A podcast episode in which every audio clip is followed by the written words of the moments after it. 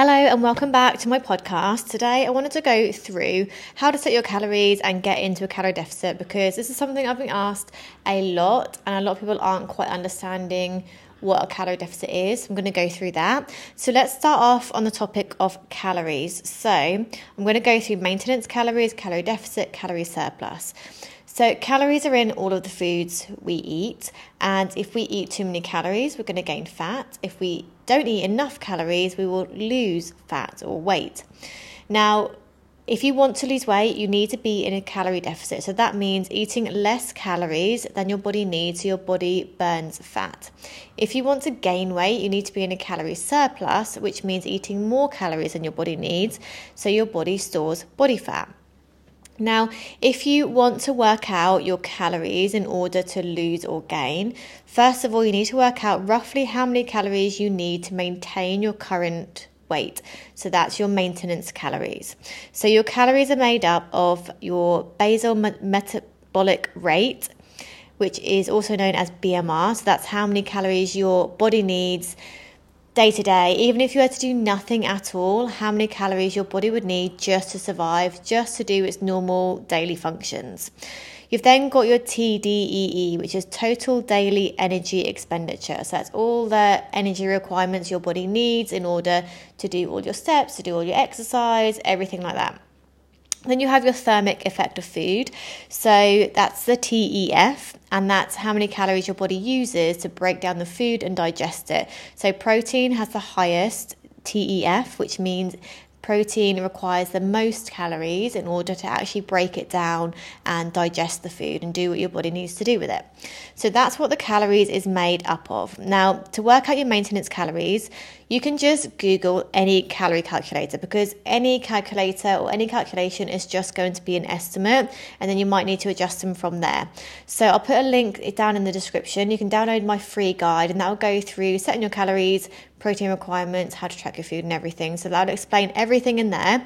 So you can download that, set your calories, and then once you've got your maintenance calories, if you want to lose weight, I would first of all go into a 15% deficit. So take 15% off that maintenance calorie number and then stick to that number for two to three weeks and monitor your weight, monitor your measurements, monitor your progress pictures.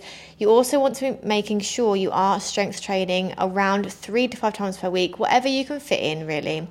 Now, when you're working out, you're not going to burn that many calories. So I don't want you to actually focus on how many calories your body is burning. I don't want you to look at your watch and see how many calories you've burned because this literally doesn't matter and your watch will not know how many calories you've burned. It's not actually possible to know that from your watch calculation. So don't pay any attention to that.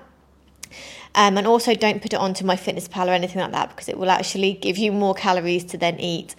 While on the topic of MyFitnessPal, MyFitnessPal will set your calories super, super low because if you put in you want to lose two pounds a week, it's going to put your calories at like 1,000 or 1,200 calories.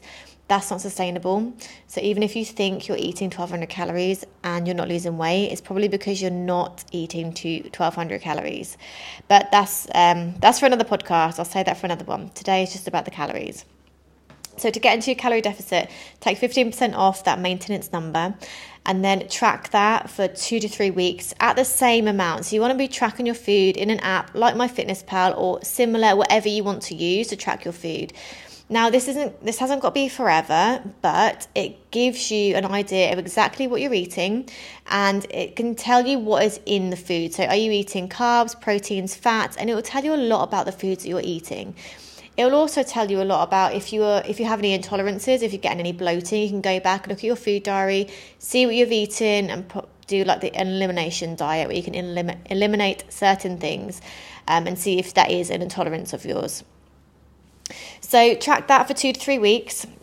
And also note that your weight can fluctuate day to day. So you could weigh daily, first thing in the morning if you want to, and take an average over the week. So over seven days, weigh over those seven days, add them all up, divide by seven, you've got your average weight there.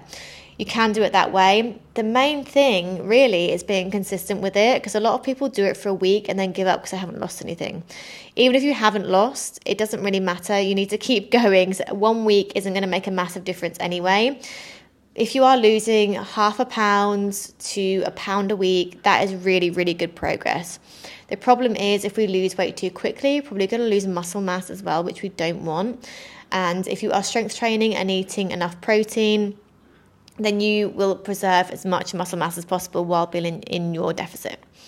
Once you've been in your deficit for like, say, three weeks, see where you're at, you need to monitor it. And then if you haven't lost, that's when you decrease again. So these numbers that you get, first of all, are an estimate and they will need to be adjusted as you progress, okay? Now, to get into a surplus, you got your maintenance calories, add 10% onto that to increase that into a surplus.